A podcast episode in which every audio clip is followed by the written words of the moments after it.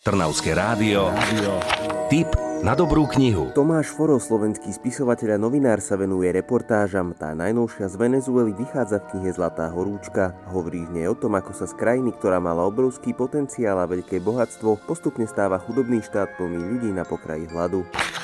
Naposledy bol Tomáš Foro vo Venezuele ešte v marci minulého roka. Z krajiny vtedy kvôli zlej politickej situácii aj kvôli covidu odchádzali reportéri aj zahraničné organizácie. Foro však neprestal situáciu sledovať a robil rozhovory s miestnymi aspoň na diaľku. Kniha Zlatá horúčka dáva čitateľovi jedinečný pohľad na prekliatú krajinu, v ktorej sa bojuje o ropu a najnovšie aj o zlato a ktorá vinou politikov stratila kredit a zbytočne aj stovky životov svojich občanov.